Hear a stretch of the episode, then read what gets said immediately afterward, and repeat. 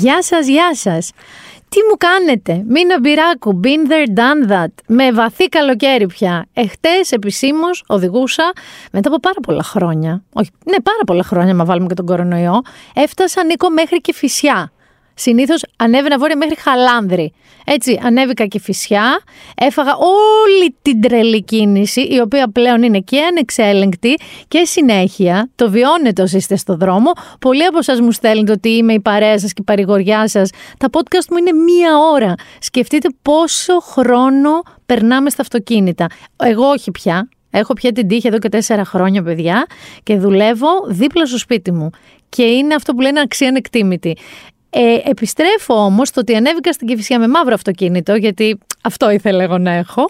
Ε, και κατέβηκα με το θερμόμετρο να δείχνει 32 βαθμούς μέσα στο αυτοκίνητό μου. Δεν ήμουν ούτε σωματικά προετοιμασμένη, ούτε καν ε, στιλιστικά. Δεν, δεν είχα ντύθει βαθύ καλοκαίρι, παιδιά, είχα ντύθει Μάιος.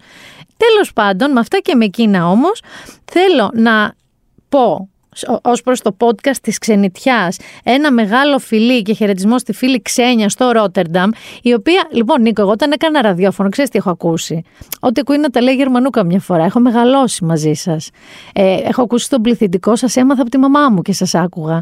Λοιπόν, είχα και το πρώτο τέτοιο κρούσμα, επικαλώ, με το podcast. Μου είπε λοιπόν η Ξένια που είναι στο Ρότερνταμ ότι ξεκίνησε να ακούει το Binder Done στο πατρικό της στη Νέα Σμύρνη, Συντοπίτησα όταν έκανε το μεταπτυχιακό της. Τώρα λοιπόν έχει κάνει μετακόμιση, δουλεύει αυτά. Όλα με τη συνοδεία του Binder Done That. Να το και μία εξέλιξη ζωής. Είσαι λίγο σύμφωνα, βέβαια, ξένια μου. Να πω φιλιά και στο φίλο στη Μαλαισία, ο οποίος είναι εκεί, λέει, δεύτερο χρόνο για δουλειά. Είδες που σου λέω, ψάχνω τα πιο περίεργα μέρη. Αν με ακούτε σε περίεργα μέρη και μη περίεργα, στείλτε τα. Είμαστε το podcast της ξενιτιάς. Όμως, είχαμε ένα request και θα το βάλω και αυτό στην εξίσωση αυτού του podcast, διότι λέει να είμαι και της ξενιτιάς και των δρομέων. Και δεν ήξερα ότι οι ακροατές αυτού του podcast, συγκεκριμένα αυτού του ανθρώπου που κάνει το podcast, ο οποίος είναι ξεστό πιλάτες, στη γιόγκα, άντε να σηκώσει και κάνα τρίκιλο μέχρι εκεί, είναι δρομής και μαραθωνοδρομής μάλιστα. Φίλη Μαρία, την προετοιμάσαμε Νίκο να τρέξει και έτρεξε στο μαραθώνιο στο Παρίσι και θέλει να την προετοιμάσουμε. Ε, είναι αυτή που μου ζητάει τρία ώρα. Γιατί το τρέχει λίγο παραπάνω. Όχι, τα μονόωρα. Ε, θα τρέξει λέει Βαλένθια το Δεκέμβριο. Εδώ θα είμαστε. Μέχρι τότε σίγουρα εδώ θα είμαστε. Καλά, δεν λέω και μεγάλη κουβέντα, ξέρεις, δεν ξέρεις και τι γίνεται. Δηλαδή πλέον το famous last words μετά και τα covid και τους πολέμους είναι λίγο ε, σκληρή πραγματικότητα. Να πω και ένα φίλο μεγάλο στη Σίλβια με τις δύο φανταστικές κόρες και να περάσουμε λίγο σε ένα, έτσι, μια μετάνοια εκ μέρους μου. Θα την ε, προλογίσω μουσικά.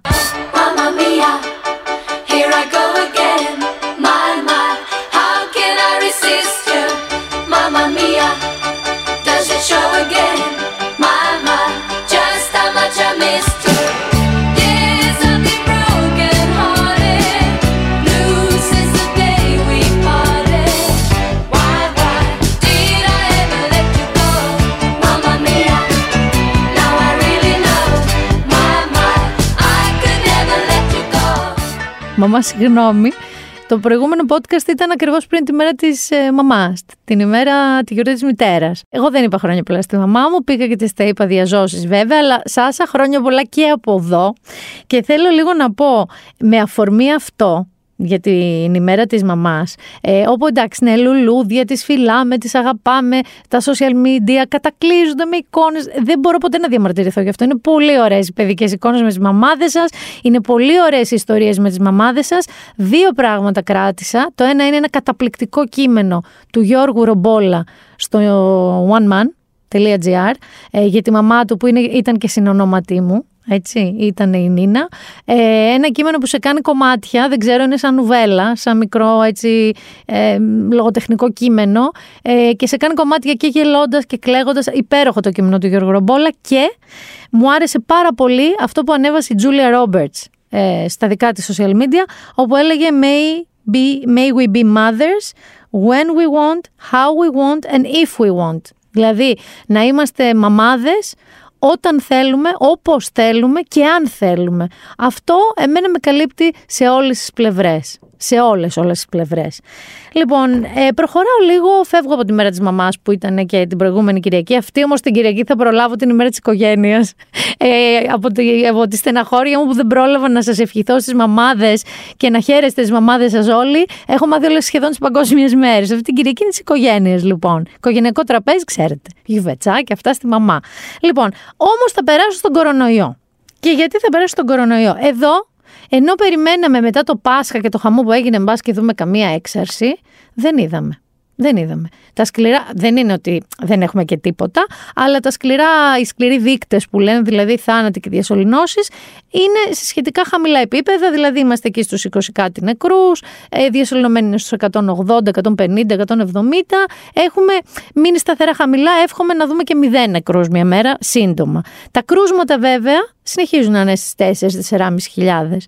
Το οποίο αν συνέβαινε, παιδιά, στη Βόρεια Κορέα, διότι η Βόρεια Κορέα έχει το, μετά από δυόμιση χρόνια κοντά το πρώτο outbreak κρουσμάτων και αυτό λόγω της όμικρον που δεν είναι ας πούμε και θανατηφόρα και είναι και πολύ μεταδοτική.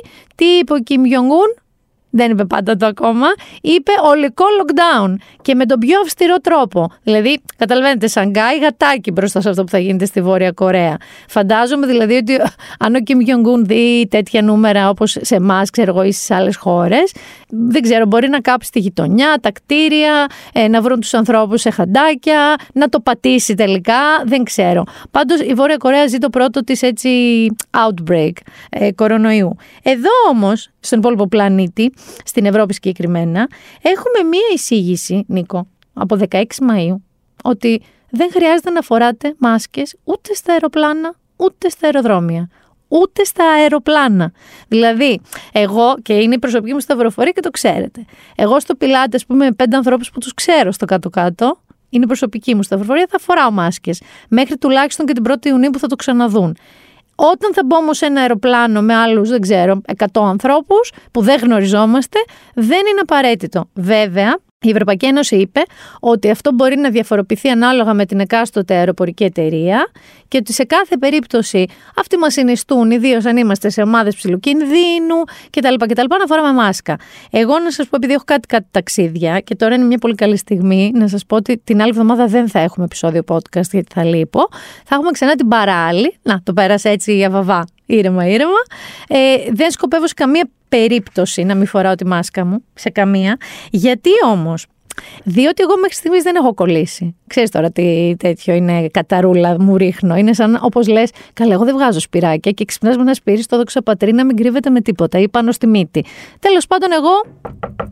Εδώ και τις δαιμονίες ε, δεν ε, έχω κολλήσει ακόμα και και θέλω να σας πω ότι αρχίζουμε και είμαστε πλέον, όσοι δεν έχουμε κολλήσει ποτέ, αντικείμενο μελέτης.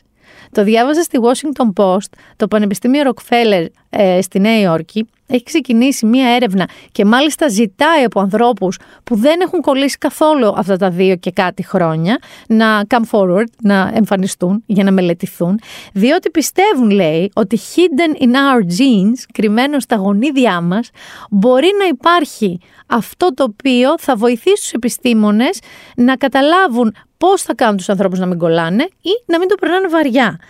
Συγκεκριμένα λέει ότι μπορεί να έχουμε rare genetic variants. Άκου τώρα.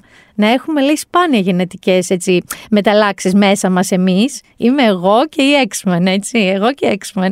Λοιπόν, θα έρθω, Rockefeller ε, University μου, θα έρθω, ε, για να βοηθήσουν. Εντάξει. Ε, μένω λίγο στον κορονοϊό. Βασικά ξέρεις τι σκέφτομαι τώρα τι, τι μπορεί να κάνω εγώ διαφορετικό και να μην έχω κολλήσει; Θα κάνω όλα λάθος. Θεωρητικά το νοσοποιητικό μου είναι για πέταμα. Δηλαδή κοιμάμαι 4-5 ώρες τη μέρα, ε, το στρες μου τρέχει από τα παντζάκια, τρώω κυρίως λάθος τροφές, δεν ξέρω. Μπορεί όλα αυτά να έχουν βοηθήσει. Να έχει έρθει ο κορονοϊός και να είμαι εγώ σε αυτή για κανένα λόγο. Μένω λίγο τώρα στον κορονοϊό. Θα πάω πολιτικά. Όμως, όχι, όχι, δεν πρόκειται για αποφάσεις, δεν πρόκειται για τέτοια πράγματα. Έχουμε καινούριο κόμμα, Νίκο. Δεν ξέρω αν το πήρες είδηση. Το πήρες. Θυμάσαι έναν κύριο Δημήτρη Κουβελά, ένα καθηγητή, ένα γιατρό, νομίζω από τη Θεσσαλονίκη, αν δεν κάνω λάθος, ο οποίος είναι από τους ηγέτες, ρε παιδί μου, του αντιεμβολιαστικού κινήματος. Λοιπόν, ο οποίος by the way, είχε πάει, νομίζω, πλημελιωδικείο, όχι κακουργηματικά, γιατί τότε, μπράβο, ναι, τότε που είχε πάθει ο κύριος Χαρδαλιάς το ισχυμικό επεισόδιο, είχε ισχυριστεί ότι, και μάλιστα τον είχε τρέξει και η ιατρική κοινότητα, τον είχε επιπλήξει, είχε ισχυριστεί ότι μπορεί, ότι ήταν μάλλον αποτέλεσμα του εμβολίου που είχε κάνει ο κύριος Καρδαλιάς 8 μήνες πριν. Λοιπόν, είχε κατηγορηθεί για fake news. Ο κύριος Κούβελα, λοιπόν, αν, επειδή μπορεί να είστε από αυτούς που λέτε, Εγώ δεν έχω ιδέα τι να ψηφίσω, πια. Εντάξει. Ε, ο κύριος Κούβελας λοιπόν έκανε ένα κόμμα το οποίο ο, ο οποίος, by the way, έχει εμβολιαστεί. Θέλω λίγο να σας το πω αυτό. Ε, ο οποίος ε, γενικά ήταν εναντίον των εμβολίων στα παιδιά, στους μη υψηλού κινδύνου. Τώρα αυτός γιατί έχει εμβολιαστεί δεν ξέρω αν έχει ο άνθρωπος κανένα υποκείμενο. Αλλά σίγουρα έχει ένα κόμμα που λέγεται Πνοή Δημοκρατίας, σίγουρα. Και θέλω να σας πω και τι έχει και σαν σήμα, ρε παιδί μου. Έχει σήμα τη διασωλήνωση. Δηλαδή, το αφηρημένο αυτό το σήμα του κόμματός του είναι ένας άνθρωπος ξαπλωμένος και καλά ότι διασωληνώνεται με σωληνάκι, αλλά αντί για το σωληνάκι μπαίνει μέσα και κάτι σαν κλαδί που είναι μάλλον το σήμα του κόμματός του. Άρα, αν τυχόν σας ενδιαφέρει να βάλετε αυτόν τον κύριο στη Βουλή, ε, πνοή δημοκρατίας με σήμα τη διασωλήνωση. Προχωράω και μένω στα πολιτικά τώρα. Φεύγω από τον κορονοϊό. Γιατί; Τι είχαμε, τι είχαμε; Έρε τώρα ένα ταξίδι στα παλιά που θα σας κάνω ήλιος ο πράσινος, ο ήλιος Πανατέλη μας οδηγεί Ομπρός στον αγώνα για μια Ελλάδα ελεύθερη, σοσιαλιστική Έχουμε πράσινο ήλιο ξανά. Έχουμε ξανά πράσινο ήλιο. Διότι 170.000 άνθρωποι σου λέει πήγαν να ψηφίσουν πώς θα λέγεται το κίνημα αλλαγής. Και τελικά πώς θα λέγεται; Πασόκα. Απλά προσθέθηκε και ένα κα. Είναι Πασόκ, παύλα κίνημα αλλαγής, δηλαδή Πασόκ κα. Πασόκα. Μου θυμίζει λίγο Wakanda, θυμάστε στο Μαυροπάνθυρα. Ε, Wakanda forever, Πασόκα forever. Λοιπόν, ε, έχουμε Πασόκ ξανά, χαμπέμους Πασόκ και πράσινους ήλιους ξανά. Δεν έχουμε βέβαια εκείνη την ευημερία, θυμάσαι, τα μπουζούκια επί Πασόκ. Χρυσές εποχές, εξοχικά, Χαμός γινότανε. Έχουμε βέβαια 10,2% πληθωρισμό. Δεν ξέρω. Ίσως να παίζει ένα ρόλο και αυτό. Εν τω μεταξύ, θα μείνω λίγο στα πολιτικά, αλλά δεν θα το πάμε πολύ σοβαρά με τα πολιτικά, έτσι. Διότι δεν ξέρω αν θυμάστε αυτή τη μαγική, μαγική στιγμή. Αγαπητέ μου, τι κα... Συγγνώμη, είσαι φοβερός. Το μωρό, το μωρό, το μωρό είναι φοβερός. Καλή επιτυχία. Μπορώ να σε βγάλω μια φωτογραφία με το μωρό μου. Φυσικά και μπορείς. Χαρά. Το τι γκόμενος είσαι εσύ που είχε απευθυνθεί στον Κυριάκο Μητσοτάκη από μια θαυμάστρια με το μωρό της, με το καροτσάκι με το μωρό της, ενώ το κανονικό, όχι το μωρό της, το σύντροφο, ε, η οποία είχε κατενθουσιαστεί και έγινε όχι viral, όχι το είδαμε σε κάθε πιθανή εκδοχή. Είχαμε λοιπόν εκείνο το σκηνικό. Είχαμε όμω ένα καινούριο με πρωταγωνιστή αυτή τη φορά τον κύριο Τσίπρα. Πάμε λίγο να τα ακούσουμε. Εσύ, Από αυτό δεν ε, Τσιπράκι μου όμορφο! Εσύ θα σου στην Ελλάδα. Άκου, εσύ τώρα άμα βγεις να μάθεις από την τηλεόραση, τα πρέπει θα τα κόψεις. Εσύ πάρ' το χέρι σου από Όχι άμα βγει, θα βγει σίγουρα. Τους λογαριασμούς όμως μπορούμε να τους μειώσουμε. Τσιπράκι και προσπαθεί και όλες η κυρία που τον αγκάλιαζε, φίλε, ξέρεις, σαν τις θείες, που πας ένα, τώρα ας πούμε το Πάσχα που πήγε σε μια οικογενειακή έτσι, συγκέντρωση και πάντα υπάρχει αυτή η θεία που τρέχει πάνω σου, ρε παιδί μου, με ορμή στρατιωτική σχεδόν, σε αγκαλιά, σε φυλά, υδρωμένα, αυτά, μουστάκια, τρίχες, χαμός της κακομήρα. Έτσι τον άρπαξε, τον βούτυξε τον κύριο Τσίπρα αυτή η κυρία, τον είπε και τσιπράκι, έτσι. Και προσπάθησε να αποσπάσει υπόσχεση ότι θα καταργήσει τον ένφια της είπε όχι, αλλά ότι θα μειώσει, θα προσπαθήσει να μειώσει τους λογαριασμούς. Θα προχωρήσω τώρα, είπα στρατιωτικά ότι οι θείες που επελάβνουν απάνω σου. Ε, θα πάμε λίγο στα στρατιωτικά. Και για να μπούμε λίγο στο κλίμα, για να καταλάβετε γιατί θα μιλήσουμε, πάμε, πάμε λίγο ρόκι, πάμε λίγο ρόκι.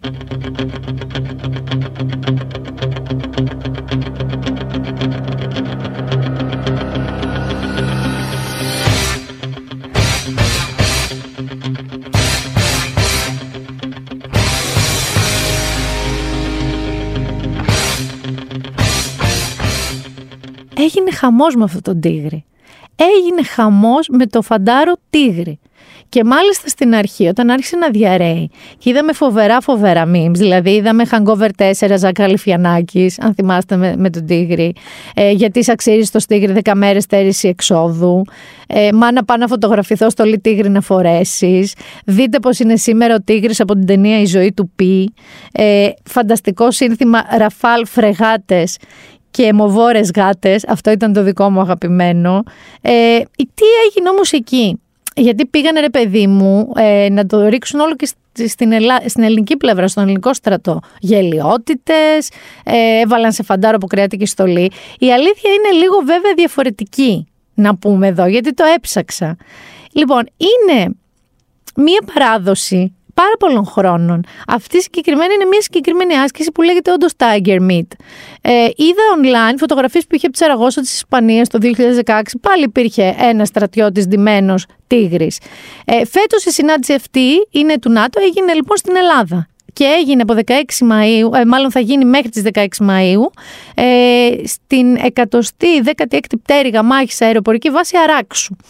Και τι δεν ξέραμε λοιπόν τα έθιμα αυτού του meet, αυτή της άσκησης, ας πούμε, βάφουν και αεροπλάνα σαν τίγρης. Και μάλιστα στο τέλος δίνουν και βραβεία. Άρα δεν είναι ότι το κάναμε μόνοι μας εμείς. Ντύσαμε ένα στρατιώτη τίγρη και αυτός πόζερε, εκτός από το ότι στεκότανε ανάμεσα στους στρατιώτες που ήταν σουρεαλιστικό, πόζερε και ξαπλωτός, έκανε τα διάφορα. Πέρσι άσκηση, για παράδειγμα, έγινε στην Πορτογαλία και δώσαν και βραβείο καλύτερου κοστούμιου στην Ιταλική αποστολή. Eurovision, ρε παιδί μου. Eurovision Tigris. Δίνουν βραβεία για το καλύτερο τυγρό αεροπλάνο, κάνουν τυγροαγώνε. Δηλαδή, ναι, είναι σουρεαλιστικό, είναι πραγματικά αστείο. Εξαιτίας του Twitter του ελληνικού αναδείχθηκε αυτό. Αλλά η αλήθεια είναι ότι στην αρχή και για κάποιες ώρες όλοι νομίζαμε ότι κάτι έγινε στην Ελλάδα. Ότι επειδή λεγόταν Tiger Meat, κάποιος κατάλαβε ότι μπορεί να ντυθεί μασκότ. Τελικά δεν ήταν δικό μας, είναι γενικά αυτή η εικόνα στα Tiger Meats. Να προχωρήσουμε λίγο τώρα, μια και λέμε για στρατούς και στον κύριο Πουτίν, που μας έταξε στην τέλεια, στην τέλεια δεν είδαμε. Είδαμε μια στρατιωτική παρέλαση, αλλά συνεχίζουν κάποιες έτσι, απειλούλες, απειλούλες. Ο κύριος Μετβέντεφ, ας πούμε, είπε ότι δεν αποκλείει μια σύγκρουση με τον ΝΑΤΟ και πυρηνική καταστροφή ξανά μάνα τα ίδια. Το πρόβλημα όμως εδώ πέρα δεν είναι τόσο αυτό. Είναι επίσης ότι κατάφερε ο κύριος Πούτιν, π.χ. τη Φιλανδία που μέχρι τώρα ήταν ουδέτερη, για παράδειγμα, ε, να καταθέσει στην ουσία πραγματικά αίτηση εισαγωγής στο ΝΑΤΟ. Είδα και μία δήλωση από κοινού του Προέδρου και της Πρωθυπουργού της χώρας και να ακολουθήσει σιγά σιγά και η Σουηδία. Το πρόβλημα λοιπόν εδώ όμως, αγαπητοί μου, ε, είναι αλλού. Είναι στο ότι, ναι, ενέργεια, τι να σας πω, ότι δεν είναι ενέργεια. Είπαμε ζέστες, είδα 32 βαθμούς, τι έρχεται, έρχεται air condition, τι έρχεται λογαριασμός ρεύματος, τι έρχεται συγκοπή. Ισχυμικό επεισόδιο κι εμείς. Λοιπόν, Όμως, να δούμε τώρα τι έγινε. Γιατί αυτή τη φορά τη στρόφικα δεν την έκλεισε η Ρωσία. Την έκλεισε η Ουκρανία. Στις εγκαταστάσεις της Σοχρανίβκα, το κατάφερα να το πω, επειδή οι ίδιοι Ουκρανοί λένε ότι δεν έχουν πια τον έλεγχο της σωστής λειτουργίας αυτής ε, των εγκαταστάσεων, γιατί υπάρχουν κατοχικά στρατεύματα των Ρώσων.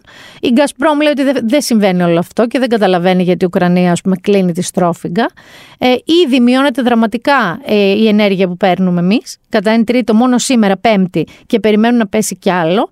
Ε, αυτό το οποίο είναι τεράστιο θέμα. Η Ευρώπη ενισχύει πάρα πάρα πολύ για τον blackout πάρα πολύ πραγματικά και έχει εκπονήσει ένα σχέδιο, Νίκο, για το πώς θα αντιμετωπίσουμε ένα επικείμενο blackout. Να σας πω λοιπόν τι περιλαμβάνει αυτό το σχέδιο. Καταρχάς τηλεεργασία ως και τρεις μέρες τη βδομάδα, το ανώτατο τηλεεργασία. Δεν γκρινιάζετε όλοι γι' αυτό, Νομίζω ότι μπορεί να είμαι και εγώ σαν τους που δεν γκρινιάζω συνέχεια γι' αυτό. Μου έχει λείψει ένα τσικ. Όχι συνέχεια, μία μέρα τη βδομάδα, ρε παιδί μου, δύο. Εγώ θα πονέσω αυτό της Κομισιόν. Μετά είπε ότι κοινή χρήση αυτοκινήτου, το περίφημο το carpooling. Εντάξει, αυτό πραγματικά είναι μια πολύ καλή ιδέα. Έχεις δοκιμάσει να κάνεις carpooling με κάποιο συναδελφό σου, ρε παιδί μου.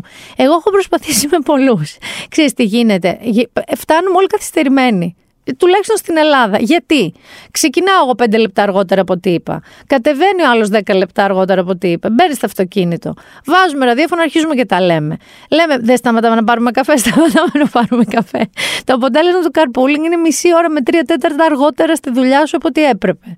Συν το ότι όταν κάνεις και carpooling επιστροφής, όταν είσαι μόνος σου, ρε παιδί μου, και είσαι λίγο ζορισμένος, λες, πάω σπίτι να σαπίσει τον καναπέ. Όταν έχεις άλλον μαζί, σου λέει, και δεν πάμε να πιούμε μωρέ ένα περιτύβο, κάτι, μια μπύρα. Οπότε ούτε μεταμαζεύεσαι. Στην Ελλάδα το carpooling όπως και πάρα πολλά άλλα μέσα δεν θα έχουν την ισχύ που νομίζει η Ευρώπη ότι θα έχουν και πάω αμέσως στο επόμενο. Μείωση ορίων ταχύτητας. Γιατί ήδη τώρα, ας πούμε, στους 120 ε, χιλιόμετρα όριο, το τηρούν όλοι. Όλοι.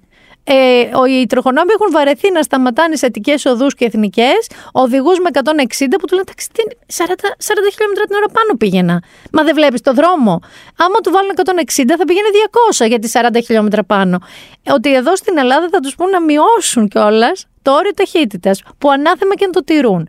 Μετά λέει Μονάζιγα το έχουμε αυτό. Το τηρούμε, όχι. Αν περάσει εκεί από το Χίλτον που παλιά υπήρχε αυτός ο τροχονόμος, που ήταν πόσα αυτοκίνητα. Γιατί το έχω κάνει και εγώ να μην βγάζω την ώρα απ' έξω. Φυσικά και έχω μπει στο δακτύλιο ενώ δεν έπρεπε. Ή γιατί το ξέχασα, ή γιατί το ήξερα αλλά βιαζόμουν, ή, ή, ή, ή. Υπήρχε λοιπόν παλιά, παλιά, προ-κορονοϊού που δεν ήταν η αστυνομία μόνο για τον κορονοϊό, ένα περιπολικό εκεί στο Χίλτον, στα φανάρια, το οποίο έβλεπες, ξέρω εγώ, κανονική ροή αυτοκινήτων και ξαφνικά λίγο πριν το φανάρι του Χίλτον, ο μπούκομα στη μεσαία και στη δεξιά μεριά, όλοι όσοι ήταν παράνομοι, για να μην τους σταματήσει το, το περιπολικό. Άρα και αυτό δεν το βλέπω να το τηρούμε. Και πάμε στο επόμενο που ο Έλληνας 100% θα το τηρήσει. Κυριακές χωρίς αυτοκίνητο, Νίκο μου.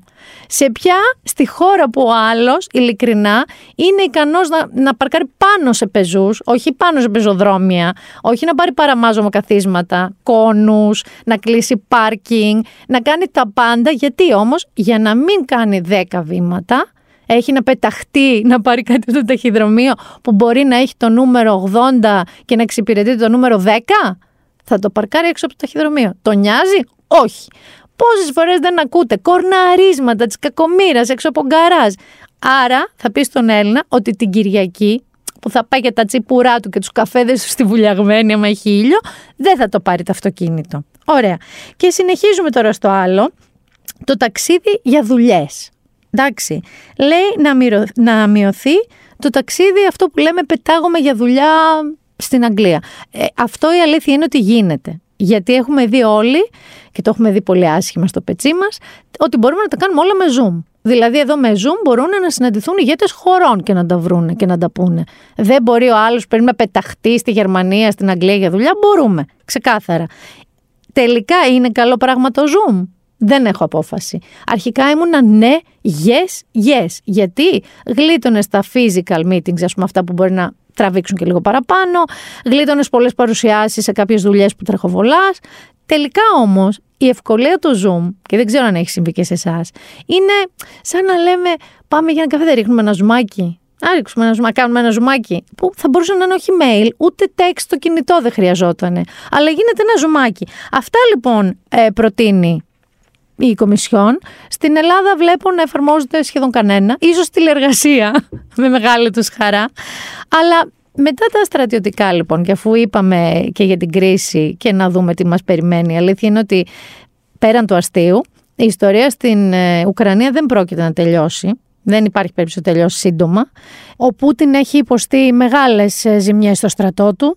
Ε, ψάχνει και αυτό συμμάχους. Οι αποδόσεις σύμμαχοι της Ουκρανίας εκταμιεύουν ασύλληπτα ποσά, 40 δις ενίσχυσης, το οποίο δεν έχει ξαναγίνει, η αλήθεια είναι αυτή. Το κακό όλης αυτής της ιστορίας είναι ότι δεν, δεν φαίνεται όχι φως στο τούνελ. Είμαστε ακόμα τούνελ, βαθύ τούνελ. Δηλαδή και αν αυτό συνεχιστεί, γιατί λένε ότι πάει για πόλεμο διαρκείας και πάνε και μπλέξουν και τίποτα Μολδαβίες που ακούω κάτι από εκεί, γειτονικά μικροκράτη κτλ. Ζήτω που καήκαμε. Ζήτω που καήκαμε. Και σας έχω πει ότι συνήθως αυτά που σε πετυχαίνουν ή σε πετυχαίνουν καμιά Κυριακή Πάσχα που λέγαμε για τις εκλογές της Γαλλικές, ή σε πετυχαίνουν με το απερολάκι σου σε καμιά παραλία. Πάντως δεν σε πετυχαίνουν έτοιμο πόλεμο. Pun intended. Θέλετε να πάμε λίγο στο δικαστικό ρεπορτάζ, γιατί σήμερα το δελτίο αυτό έχει όλα. Είπαμε πολιτικά, είπαμε στρατιωτικά, να μην περάσουμε λίγο και στις δίκες. Να περάσουμε. Και σταματάω λίγο να χιουμορίζω εδώ. Διότι αφού έχει καταλαγιάσει η ιστορία με την Πισπυρίγκου ακόμα, μέχρι να έχουμε εξελίξεις, έχουμε όμως ε, νέα έχουμε εξελίξεις στην ε, δίκη του Μπάμπη του Αναγνωστόπουλου, του Μπάμπη του πιλότου του περίφημου Μπάμπη των γλυκών νερών, ο οποίος δολοφόνησε τη σύζυγό του Καρολάνη, το σκύλο τους και άφησε και το παιδί του, το μωρό τους, ε, δίπλα στην νεκρή του μάνα. Ο άνθρωπος λοιπόν αυτός και πραγματικά είχα μέσα μου έτσι δίλημα για το αν θα σας διαβάσω απαντήσεις του ή όχι. Τελικά έχω αποφασίσει να μην σας διαβάζω πολλές απαντήσεις του, γιατί θα σας ανέβει όμω το κεφάλι όπως ανέβει και σε μένα. Θα σας πω μόνο ότι η γενική γραμμή υπεράσπισης του είναι το μεγαλύτερο κλισέ οποιοδήποτε δολοφόνου και κακοποιητή, δολοφόνου όχι τυχαίου, γυναικοκτόνου συγκεκριμένα, ο οποίος ξέρεις τι λένε όλοι Νίκο μου. Look what you made me do. Στις γυναίκες δηλαδή που δέρνουν ή σκοτώνουν, εν το προκειμένου, λένε ότι αυτή με ανάγκασε να το κάνω. Λοιπόν, αυτό, αυτή λέει ήταν τρελή, ήταν ε, βίαιη, ήταν απότομη, ήταν επικίνδυνη προς το παιδί τους, πέρασε πάρα πολλές ώρες να εξηγεί γιατί ήταν η γυναίκα της ζωής του, η πρόεδρος δεν του είχε χαριστεί καθόλου, τον βαράει όπου τον πετυχαίνει, ακόμα και για το σκύλο, ακόμα και δηλαδή λέει συνέχεια ότι μακάρι να γίνει αγαπήσει το χρόνο, δεν ήμουν ο εαυτός μου, είχα θολώσει. Βέβαια, πόσο είχε θολώσει, πώς κρατεύει τη θολούρα, μας κορόιδε ένα μήνα, πόσο μας κορόιδε όλους; Και έλεγε ληστέ. Ε, πόσο είχε θολώσει. Τέλος πάντων, ε, πραγματικά θέλω να σας πω κάτι για το ε, αν ξανακούσω αυτό το κοίτα, εσύ με αναγκάζεις να είμαι έτσι, εσύ με ανάγκασες να σε σκοτώσω, εσύ με ανάγκασες να σε δείρω. Δεν υπάρχει κάτι πιο άνανδρο από αυτό το πράγμα. Δεν υπάρχει.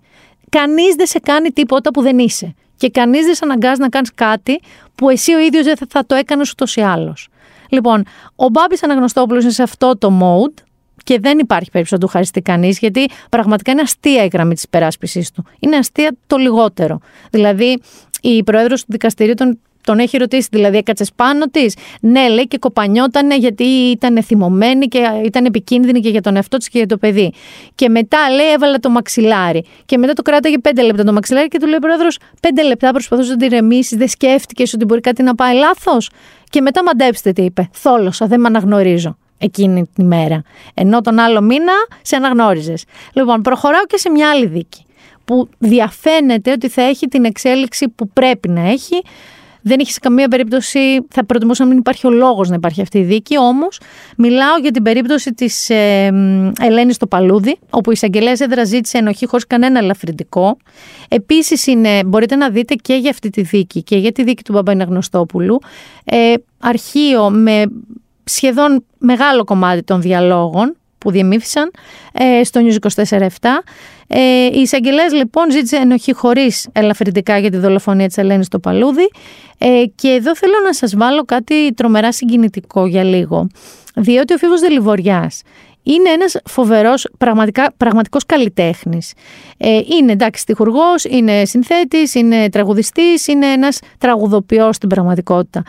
Όμως έχει μια εξαιρετική ευγένεια και γλυκύτητα και ευφυΐα και μουσική αλλά και σαν άνθρωπος ώστε όταν ένα τραγούδι το ονομάζει Ελένη το Παλούδι και ακουμπάει ένα τόσο, τόσο ιδιαίτερο θέμα όχι μόνο δεν σηκώνεται φρύδι με το πόσο άρτια και υπέροχα, θλιβερά αλλά υπέροχα το αποδίδει που πραγματικά ήθελα να το βγάλω το καπέλο γιατί ζούμε σε μια εποχή που λόγω των ε, των γεγονότων. Είτε είναι ο πόλεμος, είτε είναι η κορονοϊή, είτε είναι οτιδήποτε. Ε, βλέπουμε καλλιτέχνες οι οποίες ήταν μέχρι πρώτη έτσι αρκετά ψηλά στο μυαλό πολλών ανθρώπων να κατακριμνίζονται. Είτε με το δημόσιο λόγο τους, είτε με τα τραγούδια που γράφουν ή που αφιερώνουν. Ο Φίβος Δελιβοριάς δεν είναι ένας από αυτούς. Και νομίζω ότι δεν θα είναι και ποτέ. Πάμε να ακούσουμε πολύ λίγο από το Ελένη το Παλούδι. Σκέφτομαι την Ελένη το Παλούδι κι αν θα είχε το σκοπό του ένα τραγούδι που να ανέβει στα δίκτυα που την πνίξαν στη θάλασσα να πέσει που τη ρίξαν. Που να ανέβει στα δίκτυα που την πνίξαν στη θάλασσα να πέσει που τη ρίξαν.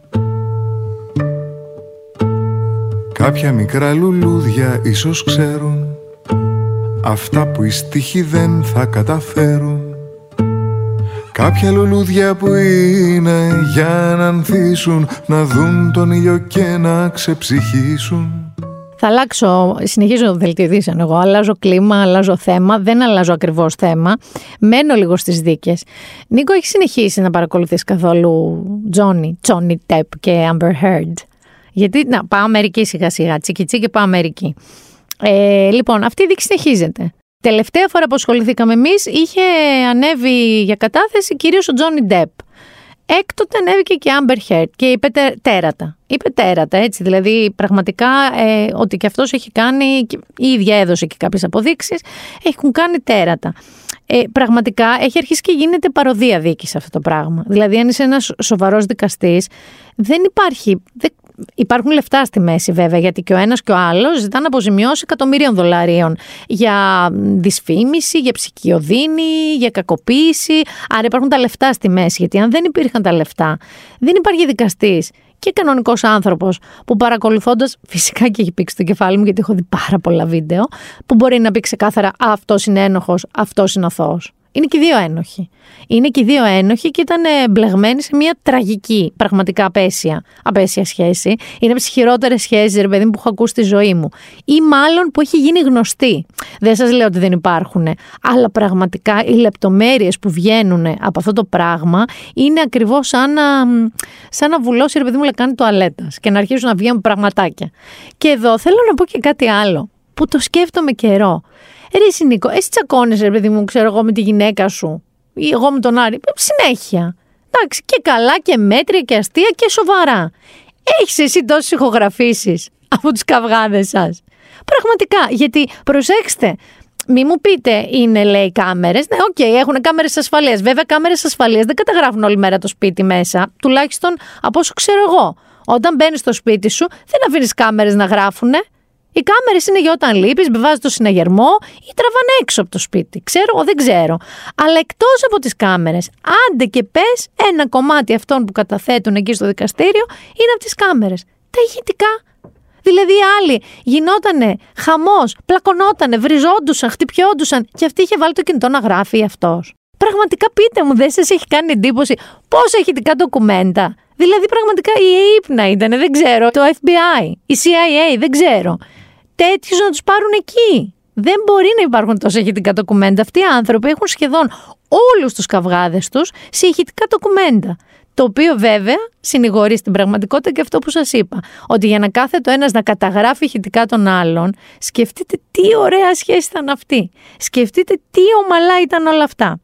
Λοιπόν, θα μείνω, λίγο, θα μείνω αρκετά στην Αμερική. Θέλω λίγο να επανέλθω σε αυτό που συζητούσαμε στο προηγούμενο επεισόδιο για την υπόθεση Roy vs. Wade, η οποία αν ανατραπεί η απόφαση που στηρίχθηκε σε αυτήν την υπόθεση και νομιμοποίησε τις αμβλώσεις. Εδώ θέλω να σας πω και κάτι γιατί μου λέγατε ναι αλλά από εκεί ξεκίνησαν γιατί έχετε όχι πολύ ευτυχώς, ευτυχώς όχι πολύ αλλά έχετε λίγο ξεσαλώσει. Όχι δεν ήταν αυτή η απόφαση η στιγμή που ξεκίνησαν οι αμβλώσεις στην Αμερική; Δεν ήταν μια χώρα που δεν είχε αμβλώσει και με το που του επέτρεψαν είπαν Α, ας κάνουμε τώρα μερικές. Όχι, ήταν η στιγμή που σταμάτησαν γυναίκες να πεθαίνουν από αμβλώσεις σε υπόγεια και με περίπου γιατρούς ή περίπου νοσοκόμες ή περίπου οτιδήποτε. Στην ουσία προστάτευσαν την υγεία των γυναικών και βέβαια το δικαίωμά της στην επιλογή. Και για να καταλάβετε γιατί μιλάω, θα σας πω δύο πραγματικά δυσάρεστα και πολύ ακραία παραδείγματα. Εντάξει. Λοιπόν, Α πούμε ότι είμαστε στο Άινταχο. Ας πούμε λοιπόν ότι μία γυναίκα πέφτει θύμα βιασμού. Οκ, και μένει έγκυος. Το ξέρετε ότι αν αυτή η γυναίκα αποφασίσει να κάνει έκτρωση, να κάνει άμβλωση στον καρπό του βιασμού της, το ξέρετε ότι με εξαίρεση τον ίδιο το βιαστή που δεν μπορεί, όλοι του οι συγγενείς, έως δευτεροξάδερφα, κουνιάδοι, κουμπάροι, μπατζανάκηδες, μπορούν να τη μηνύσουν ο καθένας για 20.000 δολάρια. Γιατί έριξε το παιδί του βιαστή και συγγενή τους. Θέλετε να σας πω σε κάτι ακόμα πιο ακραίο; Α πούμε, δυστυχώς διαβάζουμε πολλά τέτοια περιστατικά, ότι ένας πατέρας κακοποιεί την ανήλικη κόρη του και μένει έγκυος. Το ξέρετε ότι είναι παράνομο και ότι πρέπει να κυοφορήσει αυτό το παιδί; Στην Αλαμπάμα, όχι στο Ιράν, όχι κάπου αλλού, στην Αλαμπάμα. Λοιπόν, μιλάμε για αυτήν την κύλεα. Εντάξει. Λοιπόν, οπότε θέλω να τα σκέφτεστε λίγο καλύτερα τα πράγματα. Σας είπα, το ζητούμενο δεν είναι αν είστε υπέρ ή κατά των αμβλώσεων και θα το ξαναπώ. Είναι αν είστε OK να δώσετε τη δυνατότητα, βασικά το δικαίωμα σε έναν κυβερνήτη, σε ένα δικαστή, να σας πει Α, hm, εγώ θεωρώ ότι αυτό το παιδί το θες, δεν το θες, μπορείς, δεν μπορείς να το κρατήσεις. Γιατί, by the way, ε, τα περισσότερα states, οι περισσότερες πολιτείες που είναι λαύρε εναντίον των αμβλώσεων, μαντέψτε σε τι βαθμολογία βρίσκονται από τις 50 τον είπα, τις 52, που βρίσκονται, ας πούμε, στην παιδεία. Βάλαμε και George Carlin στο προηγούμενο. Στον πάτο. Δηλαδή τα σχολεία τους, η παιδεία και το πόσο στηρίζουν τα παιδιά τα οποία γεννήθηκαν και μεγαλώνουν είναι για πέταμα αλλά διακαείς πόθος αυτά τα παιδιά να γεννηθούν, ώστε τελικά να μην μπορούν να πάνε σχολείο, να μπορούν να μάθουν τίποτα, να μην κάνουν τίποτα στη ζωή τους. Εκτός από, όπως είπε ο George Carlin, που βάλαμε να γίνουν στρατιώτες. Προχωράω λοιπόν τώρα, μια και λέω να σκεφτείτε το να δίνεις το δικαίωμα σε κάποιον να σε ελέγχει. Ξέρεις τι δεν είπαμε την προηγούμενη φορά. Που είχα πει ότι κάθε εβδομάδα θα λέω. Δεν ασχοληθήκαμε απολύτως καθόλου με τον Elon Musk. Ο οποίος, ας πούμε, είναι ένα τσικ, τελικά όχι και τόσο τσικ, γιατί του, του γίνανε κάποιες μηνύσεις ακόμα και από ένα ταξιδοτικό ταμείο αστυνομικών στη Φλόριντα. Σε σχέση με το πώς πήρε το 9,2% των μετοχών του Twitter, που σημαίνει ότι μπορεί να γίνει ιδιοκτήτης του Twitter μέχρι και το 2025, τόσο μακριά. Δηλαδή, όχι αύριο μεθαύριο. Ωστόσο, εκτός του ότι ας πούμε τουιτάρει πράγματα, Νίκο μου, είναι πώς ήταν ο Kanye, πώς ήταν ο Τραμπ θα πούμε και για αυτόν. Ε, τουιτάρει, δοκίμασα σοκολατούχο γάλα. Είναι πραγματικά ασύλληπτα ωραίο. Και θες να πεις, είστε σίγουρα, είστε σίγουρα διάνοια, είστε σίγουρα brilliant. Γιατί όσο μιλάει, τον είδα και στο Met Gala και είναι μια φανταστική ηθοποιός που τη λατρεύω. Όσοι έχετε δει The Good Wife και τώρα The Good Fight, είναι η ψηλή ξανθιά η Κριστίν Μπαράνσκι, ε, η οποία τον κοίταγε σαν να μπορούσε να τον σκοτώσει πραγματικά. Γιατί είπε κιόλας ότι δεν θα πρέπει ο Ντόναλτ Τραμπ, αυτή η διάνοια, η άλλη διάνοια του σύμπαντος, να μείνει εκτός Twitter.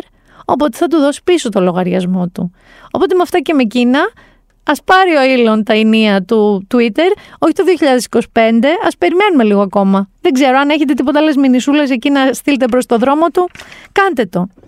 Όμως, μια και είπα Τραμπ, έχουμε νέα εκπρόσωπο τύπου του Λευκού Οίκου, η οποία πραγματικά πρέπει να είναι όλα τα don'ts του Τραμπ. Δηλαδή, αν έλεγε στον Τραμπ τι δεν θα ήθελες να είναι η εκπρόσωπος τύπου του Λευκού Οίκου, θα σου έλεγε δεν θα ήθελε να είναι μετανάστης, μαύρη και ομοφιλόφιλη. Μαντέψτε λοιπόν τι είναι η νέα εκπρόσωπος τύπου του Λευκού Οίκου, η Καρίν Ζαν Είναι ακριβώς όλα αυτά. Είναι κόρη μεταναστών από την Αϊτή, δεν είναι από πλούσια οικογένεια, δεν ήταν από αυτούς που ε, ο δικαιωματισμός τους τους έστειλε σε Ivy League που λέμε πανεπιστήμια, η οποία ε, επίσης είναι δηλωμένη ανοιχτά ομοφιλόφιλη και είναι και μαύρη. Και ήταν και η ας πούμε επικεφαλής, ε, η προσωπάρχης της Κάμαλα Χάρης μέχρι να βγει αντιπρόεδρος τον είπα. Η ελληνικής καταγωγής αν θυμάστε η Τζεν Ψάκη αποχωρεί από τη θέση, ε, θα αναλάβει εκπομπή πολιτική, ας πούμε έτσι, σχολιαστική πολιτική στο MSNBC. Ε, η Τζεν Ψάκη, η οποία επίσης παιδιά έμεινε στην ιστορία, έχει πει τα πέσαντε το κούμπο όμως τώρα στους δημοσιογράφους που τη την μπαίνανε και τη τη λέγανε. Ε, τη στηρίζει φυσικά και θεωρεί ότι είναι πάρα πολύ ικανή. Είχε συνεργαστεί και με τον Μπαράκ Ομπάμα στις δικές του εκλογικές καμπάνιες. Ε, και η ίδια η Τζεν Ψάκη την περιγράφει ως παθιασμένη, έξυπνη, με έναν ηθικό κώδικα που την κάνει όχι μόνο μια υπέροχη συνάδελφο, αλλά και μια φανταστική μητέρα και άνθρωπο και επιπλέον έχει χιούμορ. Να πούμε εδώ ότι με τη σύντροφό της εννοείται έχει και ένα παιδί, ε, την κόρη τους, στη Σολέη. Αυτό πραγματικά ε, το άκουσα και είναι μια γυναίκα και μέλος της ΛΟΑΤΚΙ κοινότητας. Ε, ανήκει σε οικογένειες μειονοτήτων που προφανώς θα αποκτήσουν ακόμα μεγαλύτερη φωνή και εμένα εκτός από το ότι αυτό με κάνει χαρούμενη, με κάνει χαρούμενη γιατί σκέφτομαι τον Ντόναλτ Τραμπ πραγματικά να τρώει το καπέλο του. Μια και είπαμε όμως και για τη νέα εκπρόσωπο τύπου του Λευκού Οίκου που έχει αυτά τα χαρακτηριστικά, να σας πω ότι βγήκε και καινούριος συγκλονιστικός Kendrick Lamar. Θα βάλουμε λίγο Kendrick Lamar, θα σας δώσω λίγο να ακούσετε.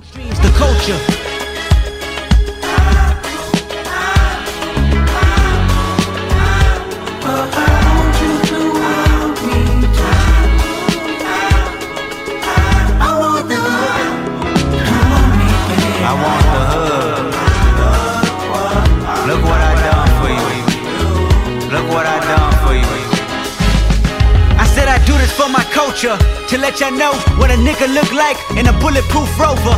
In my mama's sofa was a doodle popper, hair trigger, walk up close. Φοβερή παιδιά είναι ορχήστρωση. Φοβερό κομμάτι. Για άλλη μια φορά, ε, εντάξει, μετά από τέσσερα χρόνια που πήρε και τον προηγούμενο δίσκο του Pulitzer, να σας θυμίσω. Pulitzer και ο οποίος είναι ο μόνος που σύμφωνα με τους παλιούς Dr. Dre και Snoop Dogg είναι ο προ... το 2011 αν δεν κάνω λάθος του είπαν ότι we pass the torch ότι σε χρήζουμε διάδοχό μας ε, δεν το έχουν κάνει για άλλον ο άνθρωπος αυτός πραγματικά είναι μια ιδιοφία. Καλά ακούσατε λίγο Marvin Gaye μέσα, αλλά είμαι σίγουρη ότι αν ο Marvin Gaye ζούσε θα ήταν πολύ περήφανος που χρησιμοποιήθηκε έτσι.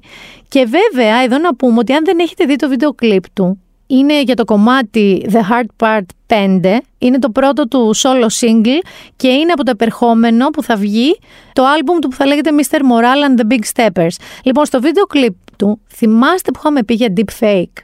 Πώς μπορούν δηλαδή να χρησιμοποιήσουν πραγματικά τη φωνή σας τέλεια σε έναν άλλο άνθρωπο που δείχνει σε ένα βίντεο και να χρησιμοποιηθεί εναντίον σας, καλά όχι εμένα, φαντάζομαι σε ηγέτες, πολιτικούς κτλ.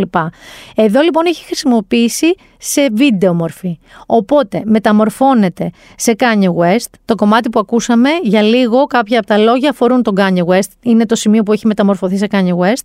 Ε, ο Jay Simpson, Will Smith, Τζάσι Σμόλετ, αυτός είναι ένας ηθοποιός ο οποίος είχε καταγγείλει ομοφοβική επίθεση εναντίον του ε, και τελικά αποδείχθηκε αρχικά ότι το είχε, έλεγε ψέματα και ότι το είχε βάλει δύο φίλους του να το κάνουν αυτό για δημοσιότητα. Τελικά ανατράπηκε αυτή η απόφαση και αποφασίστηκε ότι δεν είχε πει ψέματα ο άνθρωπος. Τον Κόμπε Μπράιαντ και τον Ήψη Χάσλ, έναν ε, ράπερ, ο οποίος ενώ βοήθησε εκεί τη γειτονιά του, τελικά έπεσε δολοφονημένος, πυροβολημένος από έναν συνεργάτη του. Έχει ένα φοβερό κείμενο η Ιωσηφίνα Γριβέα για τον Kendrick Lamar στο News 24 στο Magazine με τίτλο «Από χωριάτη σε πρίγκιπα σε μπιπ βασιλιά». Και μιλάει για όλη του την πορεία, Compton, και τα λοιπά. Από το Σικάγο ήρθε, ο θείος του ήταν σε γκάγκστερ έτσι ομάδες, ε, σε ομάδες ε, συμμορίες. Ε, Γενικά έχει ένα υπέροχο κείμενο, αλλά πραγματικά εγώ, να ξέρετε, έχω ενθουσιαστεί πάρα πάρα πολύ με αυτό το κομμάτι. Δηλαδή το ακούω στο repeat και στο repeat. Πιστεύω δώστε του ευκαιρία, The Heart Part 5, ε, θα κολλήσετε και εσείς. Και δεν ξέρω τι άλλα ύψη θα φτάσει ο Κέντρικ Λαμάρ σε επίπεδο βραβείων κτλ. Πριν το ποπ ένθετο, πριν πάμε στο ποπ ένθετο, θέλω λίγο εδώ πέρα να περάσουμε λίγο στο entertainment γενικότερα. Καταρχάς θέλω να πω τι έγινε, τι έχει γίνει στο Masterchef; Ξέρουμε ότι ο Στήρης Κοντζάς έχει τρία παιδιά. Εντάξει, πριν λίγο καιρό διάβασα ότι ο Λεωνίδας Κουτσόπουλος με τη σύντροφό του περιμένει παιδί, αγόρι μάλιστα. Και ξαφνικά έρχεται γυριστή ότι ο Πάνος Ιωαννίδης έκανε ήδη παιδί, τύπου πριν λίγες μέρες. Έχει ένα γιο ξαφνικά, το τι baby boom είναι εκεί. Τι συνέβη εκεί πραγματικά, πείτε μου, ο Μπόμπενα φταίει. Τι έγινε, που πηγαίνατε σπίτι με, με έξαλλη και θέλατε κάπως να ηρεμήσετε και γίνανε παιδιά. Πάντως ο Μπόμπενα έφυγε, παιδιά. Και είναι πραγματικά δεν ξέρω τι να σας πω. Δεύτερη φορά έφυγε, γιατί νομίζω είχε μπει με τις επιστροφές ξανά και ξανά έφυγε. Και είναι ένα πολύ. Θέλω να σας πω κάτι εδώ. Είναι λίγο δίκοπο μαχαίρι τέτοιες ακραίες προσωπικότητες σαν τον Μπόμπενα. Γιατί η αλήθεια είναι ότι όλα τα reality έχουν μέσα κάποιους, όχι έναν, και δύο και τρεις. Αλήθεια, η φάρμα υπάρχει. Είναι ακόμα άνθρωποι εκεί. Τώρα που λέω reality. Δεν ξέρεις κι εσύ, ε. Τους έχουν αφήσει με τις κότες, άραγε. Θα το ψάξω μετά, μετά την ηχογράφηση. Πάντως στο survivor είναι, είδαμε και αποβολές και κουτουλιές, τύπου κατάλαβες πώς ήταν, ματεράτσι, αν θυμάστε, με ζιντάν τότε. Λοιπόν, ε, θέλω να πω ότι όταν βάζεις τόσο τοξικούς παίχτες και ξέρεις ότι θα σου δημιουργήσουν την ίντριγκα, εννοείται. Άρα μάλλον θα ανεβάσουν την τηλεθέαση. Να πω στην περίπτωση του Μπόμπε, να ξέρω πολύ κόσμο που σταμάτησε, έκανε breaks από το Masterchef γιατί δεν άντεχε αυτόν τον τύπο. Άρα θέλω να πω ότι καλό είναι να μαζεύουμε λίγο, δηλαδή να βάζουμε έτσι ντριγκαδόρικες προσωπικότητες που θα σου δώσουν την είδηση και το κάτι Αλλά παιδιά μην βάζουμε αυτό το πράγμα το οποίο είναι ατάκα και όχ Θεέ μου δεν αντέχω. Έφυγε τέλος πάντων, πάει και αυτός. Είχαμε και Eurovision. Έλεγα πριν εγώ στον Νίκο ότι δεν κατάφεραν. Είναι η μόνη χρονιά που δεν είδα ούτε τον ημιτελικό με την Ελλάδα. Δεν θα δω ούτε το σημερινό ημιτελικό, είναι Πέμπτη που ηχογραφούμε, ούτε τον τελικό του Σαββάτου, γιατί μου έχουν κάτσει γάμοι, εκδηλώσεις, βαφτίσια, αίθουσες, ξέρεις, οικογενειακές συγκεντρώσεις, διάφορα. Άρα δεν θα το δω. Οπότε ό,τι είδα ήταν σε βιντεάκια. Είδα εννοείται της Αμάντας Γεωργιάδη την εμφάνιση κοίταξε να δεις. Εμένα μπορεί να μην πεθαίνω για το τραγούδι, το Die Together. Που στην πραγματικότητα είναι ύμνος στον έρωτα, αλλά είναι τόσο ύμνος στον έρωτα όπου σου λέει καλύτερα να πεθάνουμε τώρα, αυτό κατάλαβα εγώ, από το να ταλαιπωρηθούμε μετά με τη σχέση μας να φθήρεται, να χωρίζουμε και το καθε... Είναι λίγο δυσίωνο. Είναι λίγο δυσίωνο. Αυτή όμως είναι πολύ ωραίο κορίτσι, φοβερή φωνή, ωραία παρουσία. Απλά εντάξει, τώρα είναι, δεν ξέρω. Το θέμα μου εμένα δεν είναι. Λένε ότι θα πάει μεταξύ έκτης και πρώτης θέσης. Εκεί δεν μας δίνουν, Νίκο. Έλα, πες εσύ που τα είδες. Αλλά ε, υπάρχει έτσι ένα αντεσού, ένα subplot που ρωτήσανε, λέει, την ΕΡΤ από τη Eurovision, αν κερδίσουμε, αν θα είμαστε έτοιμοι να το αναλάβουμε εμείς. Τη διοργάνωση. Φυσικά και θα είμαστε έτοιμοι. Άλλωστε δεν θέλω να ξεχνιέστε, όταν κέρδισε η Έλληνα Παπαρίζου, και μετά το ήρθαμε στην Ελλάδα, που μετά τραγούδισε ο Σάκης Ρουβάς, εμείς τους δώσαμε ένα νικητή αξέχαστο. Πάμε να ακούσουμε ένα τσίκα από αυτό το νικητή.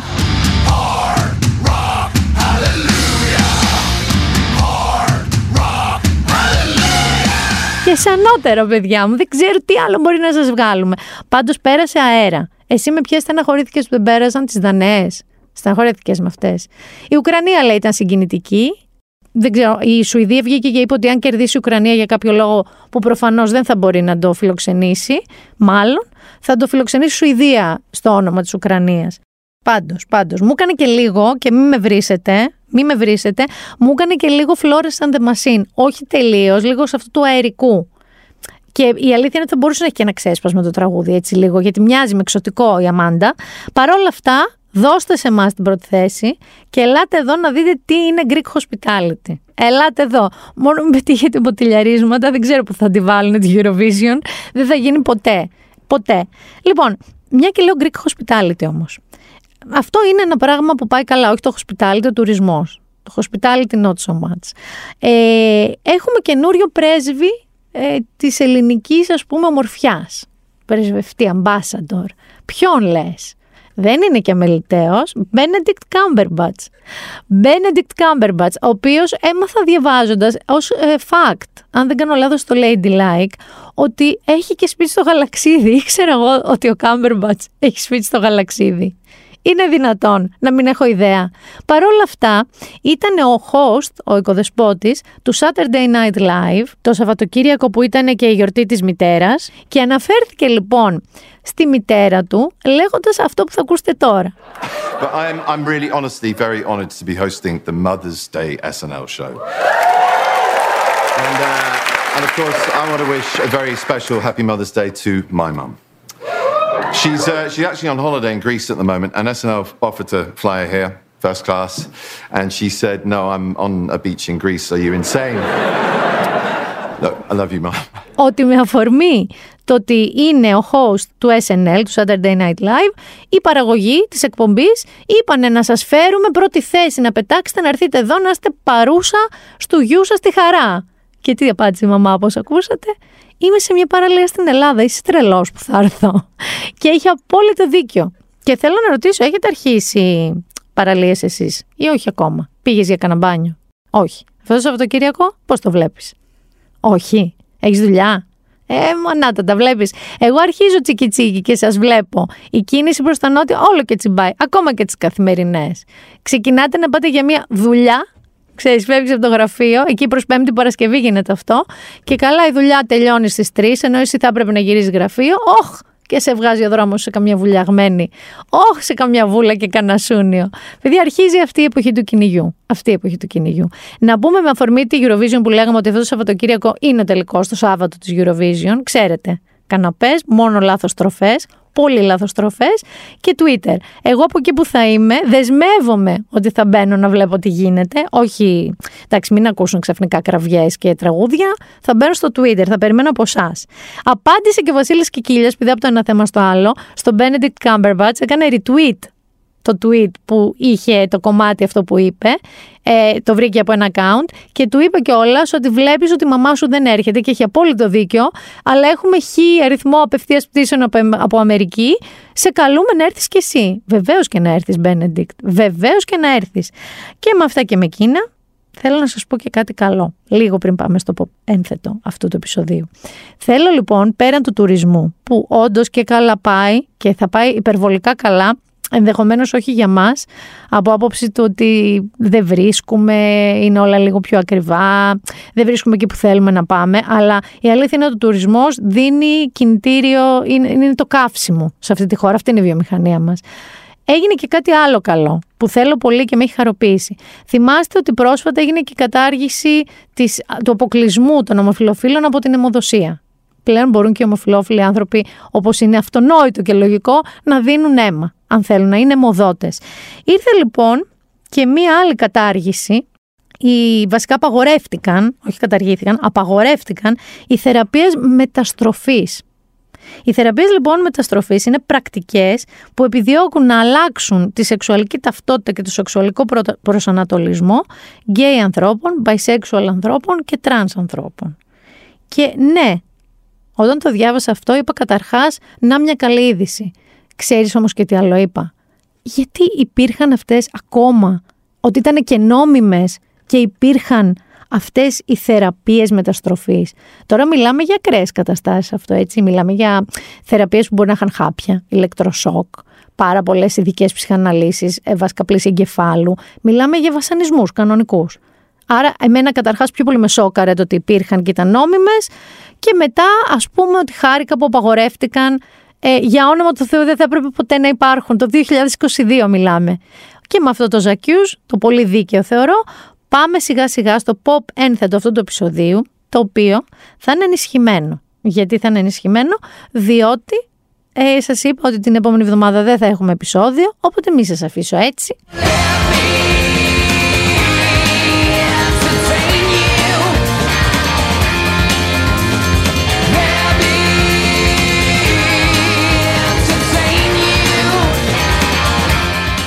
Λοιπόν, εδώ είμαστε πάλι.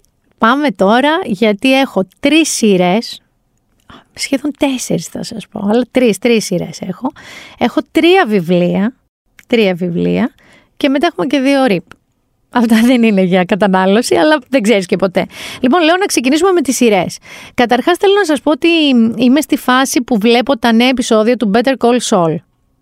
Και εδώ θέλω να κάνω μία παρέμβαση. Γιατί έχω τσακωθεί με αρκετούς φίλους μου. Θα σας πω τι εννοώ. Ζούμε σε μια εποχή που έχουμε συνηθίσει τις σειρές να είναι πάρα πολύ γρήγορες, οριακά κατανοητέ συχνά, γιατί για να είναι κάτι πολύ γρήγορο και να σου κρατάει συνέχεια το ενδιαφέρον με έτσι gimmicks, με ε, είτε ένταση, είτε βία, είτε περίπλοκα πράγματα, είτε εκπλήξεις, ε, σημαίνει ότι είναι όχι κατά ανάγκη κάτι καλό. Μπορεί να είναι σε ιστορικό βαθμό, ειδικά αν δεν το σηκώνει το σενάριο, ή σεναριακά να είναι άλλα ντάλα.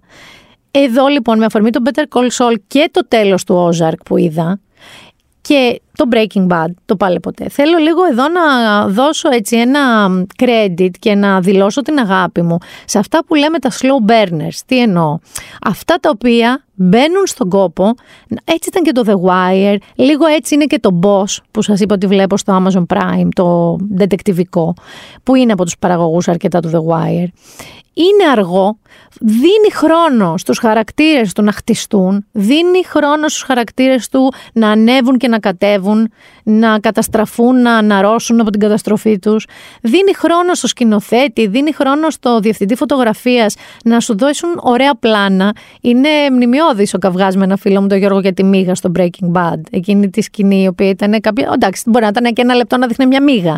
Αλλά τέλος πάντων δεν με πείραξε με αυτό. Αυτό θέλω να σας πω ότι καταλαβαίνω όσους έχετε μάθει στα πολύ γρήγορα σενάρια και στις καταιγιστικές δράσεις, αλλά αλήθεια σας λέω, αυτά, οι συγκεκριμένες σειρές που σας λέω τώρα, το Ozark, το Breaking Bad και το Better Call Saul, το οποίο διανύει τώρα την τελευταία του σεζόν, αφήστε το να σας πάρει στην ιστορία του. Αφήστε το, προσέξτε τις λεπτομέρειες.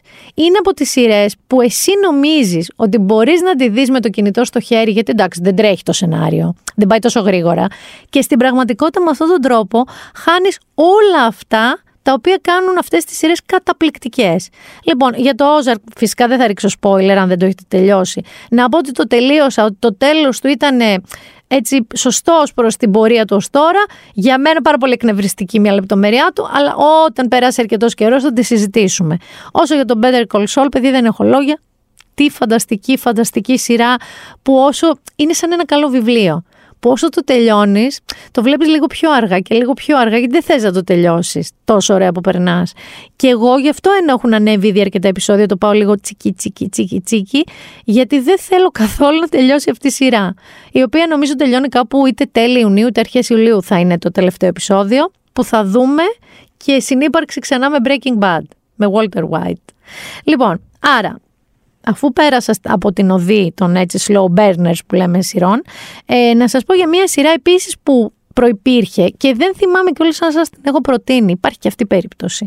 Όμως θέλω να σας την ξαναπροτείνω γιατί αυτή η σειρά, μια φίλη μου, η φίλη μου η Ελίλια ξέρει, ε, βλέπετε κορίτσια αγκαλιά με μπουκάλι κρασί και ποτηράκι και φίλες.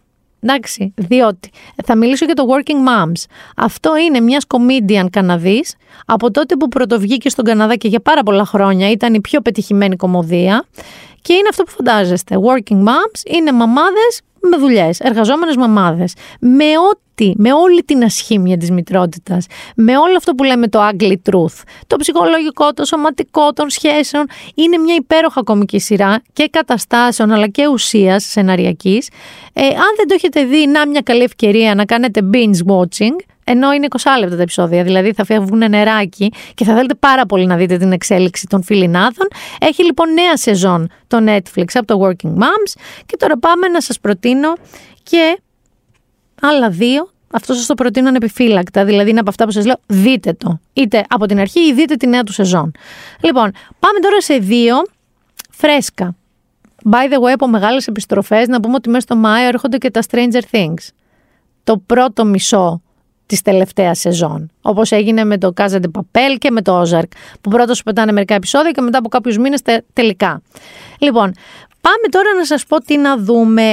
Εάν σας άρεσε πολύ το Inventing Anna, εάν σας άρεσε αυτό που είχαμε δει το Super Pumped, που σας είχα προτείνει με την ιστορία της Uber, ε, αν έχει τύχει να ακούσετε και να ξέρετε για το The Dropout, με την ιστορία της Θέρανος και γενικά σας αρέσουν οι ιστορίες, οι πραγματικές σε σχέση με έτσι εταιρείες startups, συνήθως τεχνολογίας, που όλοι αυτοί είναι λίγο μυστήρια τρένα, ήλων, καλησπέρα και πάλι, και κάποιες εταιρείες από αυτές φτάνουν στο απόγειο και είναι και λίγο παπατζηλίκια και τελικά καταραίουν. Θα σας προτείνω στο Apple TV, το οποίο θέλω να σας πω ότι το Apple TV είναι μία υπέροχη πλατφόρμα, σας το ξαναείπα, που έχει κάνει, έχει ανεβάσει πολύ τα δεδομένα της. Θα σας προτείνω λοιπόν το WeCrust, The Rise and Fall of WeWork. Είναι μία μίνι σειρά, άρα δεν έχει πολλές σεζόν, που εξιστορεί την άνοδο και την πτώση της startup εταιρείας WeWork, καθώς ο ένας εκ των δύο ιδρυτών της, ο Adam Newman, ενεπλάκησε πολλές αγωγές για ανάρμοστη συμπεριφορά. Τον υποδίεται τον Adam Newman φανταστικά ο Jared Leto, ο οποίος για άλλη μια φορά είναι αγνώριστος. Πώς ήταν στο House of Gucci; Τέτοια φάση. Δεν τον αναγνωρίζεις καν. Δεν καταλαβαίνεις ότι είναι ο Τζάρετ Λίτο. Αυτός λοιπόν τον υποδίεται. Και η Αν Hathaway παίζει τη γυναίκα του, τη Ρεμπέκα, που στην ουσία τον βοήθησε να φτιάξει όλη αυτή την αυτοκρατορία. Εδώ και ένα μικρό έτσι note για το τι ήταν η WeWork. Η WeWork λοιπόν ειδικευόταν στο να προσφέρει συλλογικούς χώρους εργασίας, δηλαδή στην ουσία να σου δίνει φοβερά νέα γραφεία για να πας στην εταιρεία σου. Με ειδικές μελέτες για το πώς να νιώθουν φοβερά οι εργαζόμενοι, να αποδίδουν περισσότερο και επαναστατικών εργασιακών σχέσεων. Δηλαδή, πρότεινε και δομές σε αυτές τις εταιρείες. Μέσα σε λιγότερο από μια δεκαετία έγινε μια εταιρεία αξίας 47 δισεκατομμυρίων δολαρίων. 3 εκατομμύρια πιο ακριβή από το Twitter, άμα ενδιέφερε τον Elon Musk. Λοιπόν, άρα βλέπουμε αυτό. Και στηρίζεται και σε υπαρκτό podcast. Αν σας ενδιαφέρει, το podcast λεγόταν, το ξαναλέω, We Crushed, The Rise and Fall of We Work. Είναι στο Apple TV και αν σας αρέσουν αυτού του είδους οι σειρές που έτσι είναι trend της εποχής, αυτή είναι μια πάρα πολύ καλή τέτοια εκδοχή της. Και πάμε τώρα και ένα ακόμα έτσι Netflix. Έχουν βγει και ταινίες, να σας πω λίγο και για ταινίες, που νομίζω ότι πρέπει να τις δείτε αν δεν τις έχετε ήδη δει. Δηλαδή, Doctor Strange and the Multiverse of Madness. Αν είστε και φαν της Marvel γενικά, ελπίζω ότι δεν θα λείπετε από αυτό. Και για όσους είστε και λίγο ρετρό, σας λέω και λίγο σινεμά, υπάρχει και Downton Abbey, A New Era. Δηλαδή είναι το, η δεύτερη ταινία του Downton Abbey. Εγώ ήμουν φανατική και των δύο, και Marvel και Downton. Προχωράμε όμως και στην τελευταία σειρά που σας προτείνω. Είπαμε Working Moms, είπαμε We Crust και πάμε τώρα να δούμε και The Lincoln Lawyer. Αν σας θυμίζει κάτι σαν τίτλος, καλώς σας το θυμίζει, γιατί το πρώτο βιβλίο είναι μια σειρά βιβλίων, είχε μεταφερθεί στον κινηματογράφο με πρωταγωνιστή τον περίφημο Alright, Alright, Alright, Μάθιου Μακόναχη. Λοιπόν, πάμε να δούμε. Αυτό είναι σειρά, έτσι. Και ε, ξεκινάει, αν δεν κάνω λάθος, σήμερα κιόλας που βγαίνει το podcast Παρασκευή. Λοιπόν, δεν χρειάζεται παρά μια ματιά για να καταλάβουμε ακριβώς τι είδους δικηγόρος είναι ο Μίκη Χέιλερ. Πλούσιος, ψωνισμένος, με τη ριζωμένη πεποίθηση ότι ο νόμος πρέπει να λυγίζει σύμφωνα με το συμφέρον του. Ο Μίκη ξέρει ότι είναι καλός σε αυτό που κάνει, αλλά δεν τον ενδιαφέρει η αληθινή δικαιοσύνη. Αντίθετα, είναι έτοιμος να αναλάβει σκιώδεις περιπτώσεις που μπορούν να του δώσουν εύκολες νίκες και να αυξήσουν τη δημοτικότητα και το κασέ του. Την τελευταία περίοδο όμως, όχι μόνο ο γάμος του κοντεύει να καταστραφεί, αλλά έχει και την αίσθηση ότι κάποιος τον ακολουθεί.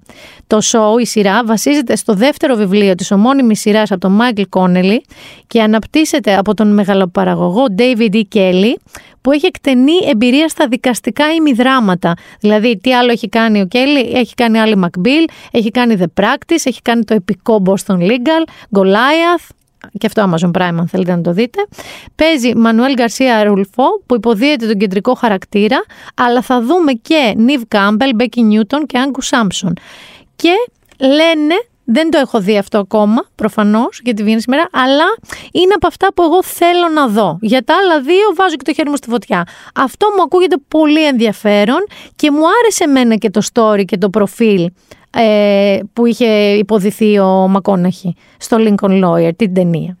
Θέλετε να περάσουμε και στα βιβλία; Να περάσουμε και στα βιβλία. Αυτή τη φορά έχω πάρει ένα ρίσκο. Εντάξει, έχω δύο βιβλία που δεν έχω διαβάσει.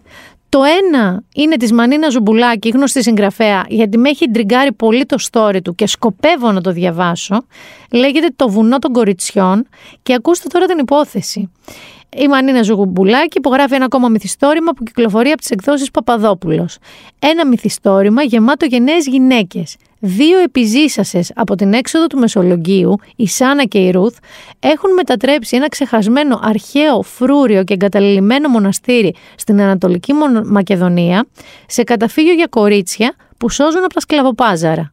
Εκεί στο βουνό, εντός εισαγωγικών, όπως το λένε μεταξύ τους, μαθαίνουν στα κορίτσια γράμματα, επιβίωση και ελευθερία. Σε μία από τις επισκέψεις της στο παζάρι των σκλάβων στην πόλη, η Σάνα, ενώ προσπαθεί να σώσει δύο μικρά κορίτσια, ανακαλύπτει μία ακόμα επιζήσασα της εξόδου, σκλάβα των Οθωμανών. Μία σκλάβα που για τη σωτηρία της χρειάζονται ένας στρατός και ένας πόλεμος, αλλά αντί για στρατός υπάρχουν η Σάνα, ο σιωπηλός Αράμ και τα μικρά κορίτσια του βουνού. Μου φαίνεται τρομερά ενδιαφέρουσα ιστορία. Λέγεται Το βουνό των κοριτσιών, Μανίνα Ζουμπουλάκη, εκδόσεις Παπαδόπουλος. Δηλαδή είμαι πολύ, πολύ θέλω. Το άλλο επίσης δεν το έχω διαβάσει, μόλις έχει κυκλοφορήσει, αλλά πια το υπογράφει; Και είναι μυθιστόρημα, έτσι, δεν είναι θα καταλάβετε. Είναι η Δήμητρα Παπαδοπούλου. Η γνωστή σε όλοι μας και πάρα πολύ αγαπημένη Δήμητρα Παπαδοπούλου. Σας το λέω γιατί η Δήμητρα Παπαδοπούλου έχει έναν υπέροχο τρόπο γραφής ε, και ομιλίας και σκέψης. Άρα δεν μου κάνει εντύπωση να είναι πραγματικά ένα ενδιαφέρον βιβλίο. Σας λέω μερικές πληροφορίες τώρα γι' αυτό. Με, σας ξαναλέω με κάθε επιφύλαξη, κανένα από αυτά τα δύο βιβλία δεν το έχω διαβάσει. Μου έχουν κινήσει όμως την περιέργεια και τα δύο και το βουνό των κοριτσιών της Μανίνας Ζουμπουλάκη και πάμε να δούμε τώρα το βιβλίο της Δήμητρας Παπαδοπούλου με τίτλο «Ο έρωτας είναι παιχνίδι μωρό μου». Λοιπόν, λέει, η ηρωίδα είναι μία από τις συνηθισμένες περιπτώσεις που έλαβε την πάγια εντολή να σπουδάσει, να γίνει ένα αξιοπρόσεκτο μέλος της Αγέλης και αν είναι δυνατόν ο αρχηγός της. Όλα τα άλλα μοιάζανε μόνο με χάσιμο χρόνο. Και έτσι βρέθηκε φοιτήτρια στα εξάρχεια, στα μπαρ, στις καταλήψεις και στη γεμάτη ελπίδες εποχή για επανάσταση να σπαταλάει τη μοναδική περιουσία του ανθρώπου, το χρόνο του. Μην ξέροντας προς τα πού να πορευθεί, κατευθύνθηκε προς έναν έρωτα που τον λέγανε Βασίλη. Εκεί πάνω κούμπωσε όλες τις ελπίδες για τα δύσκολα ερωτήματα της ύπαρξης. Και ένα βράδυ, αναστατωμένη με τη μυρωδία του δακρυγόνου και του τσιγάρου, άκουγε απαντήσεις από μια ξέμπαρκη που πριν γίνει αστρολόγος έκανε πιάτσα στη Σόλωνος. Άκου, Εσεί στην προηγούμενη ζωή ήσασταν αντρόγινο. Σε αυτή μπορείς να μου πεις τι είμαστε. Κάτσε βρε παιδάκι με εδώ, μάλλον πληρώνεις όσα του έκανες τότε. Αυτό σε άλλη ζωή ήταν πολύ πιστός και εσύ πήγαινε με άλλους, πήγαινες με άλλους και τώρα σε ξεπληρώνει. Σε ποια ζωή ήμασταν αντρόγινο, τη ρώτησε. Α, πολύ παλιά. Πόσο παλιά, μπορεί και στην αρχαία Αίγυπτο. Το έκανε εικόνα αυτή στην αρχαία Αίγυπτο να κουβαλάει φαΐ και ο Βασίλης μέσα στον ήλιο να χτίζει πυραμίδες. Μωρά, είχα εγώ το Βασίλη σύζυγο πιστό και ας ήταν και στην αρχαία Αίγυπτο και εσύ μου τώρα μούμια. Τόσο πολύ είχε καψουρευτεί. Όμως σε μια ιδιαίτερη στροφή του χρόνου επαναστάτησε από μέσα προς τα έξω και όχι ανάποδα, όπως πρόσταζε η ξεσηκωμένη γενιά της, και άρχισε να ξυλώνει τον παλιό της αυτό που στριμώχτηκε στις προσδοκίες των άλλων. Και ύστερα μεγάλωσε. Ίσως και να ορίμασε και σιγουρεύτηκε πως στη ζωή δεν υπάρχει χαμένος χρόνος. Όσο πάρει τον καθένα για να καταλάβει. Το βίωμα της ηρωίδας δεν είναι αυτοβιογραφικό. Λοιπόν, ε, μου ακούγεται ενδιαφέρον με την έννοια ότι έχει τη γραφή της Δήμητρας Παπαδοπούλου. Ε, θα είναι η πρώτη φορά που θα διαβάσω μυθιστόρημά της.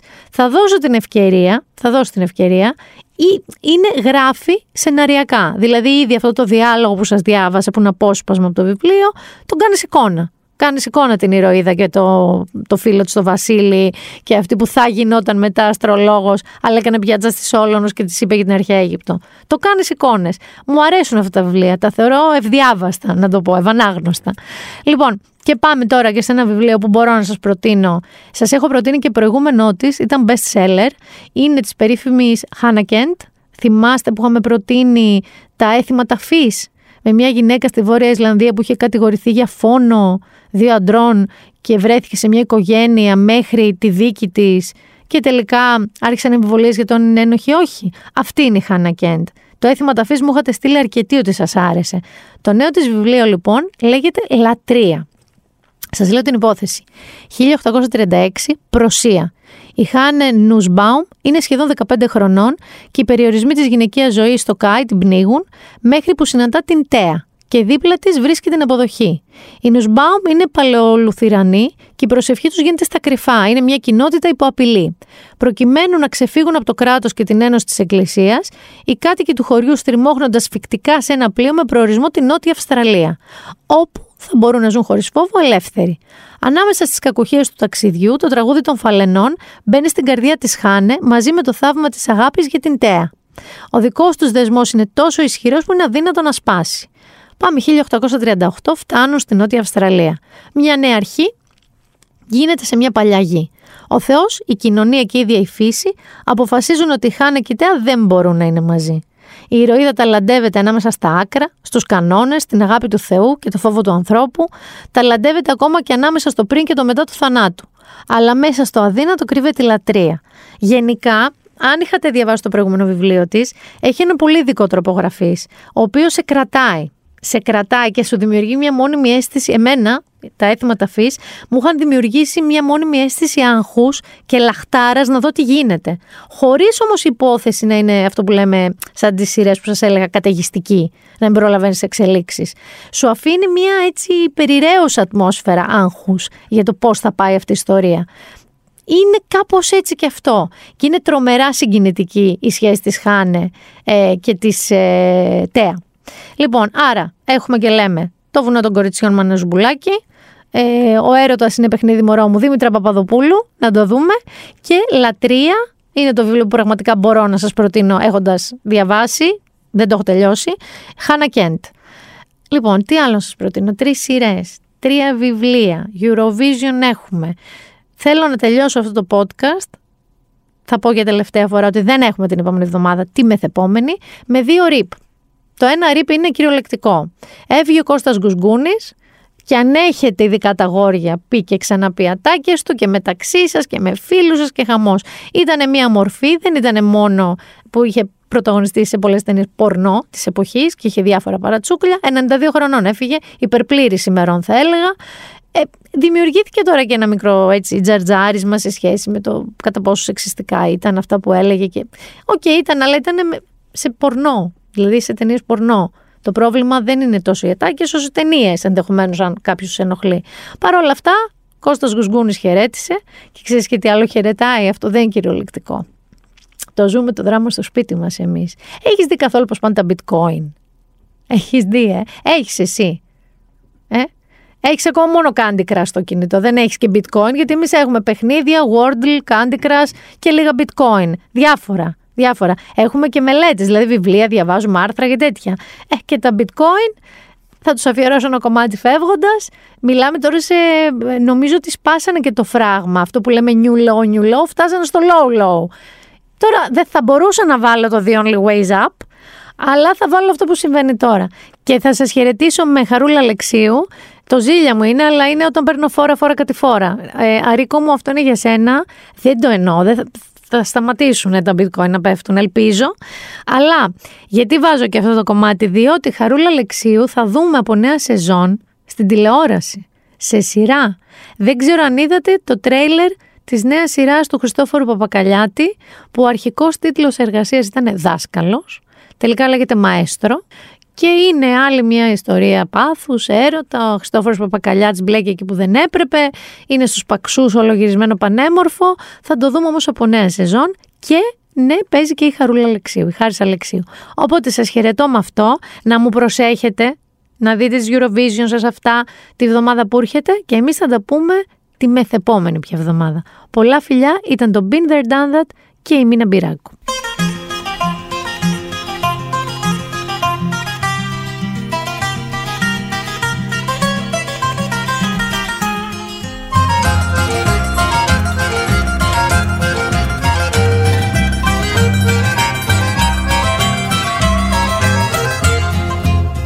Όταν παίρνω φόρα, φόρα κάτι φορά Κι ο Θεός ο ίδιος δεν με σταματά. Έλειψες μια ώρα και έχει πέσει τώρα Έκλειψη ηλίου και μια σκοτεινιά.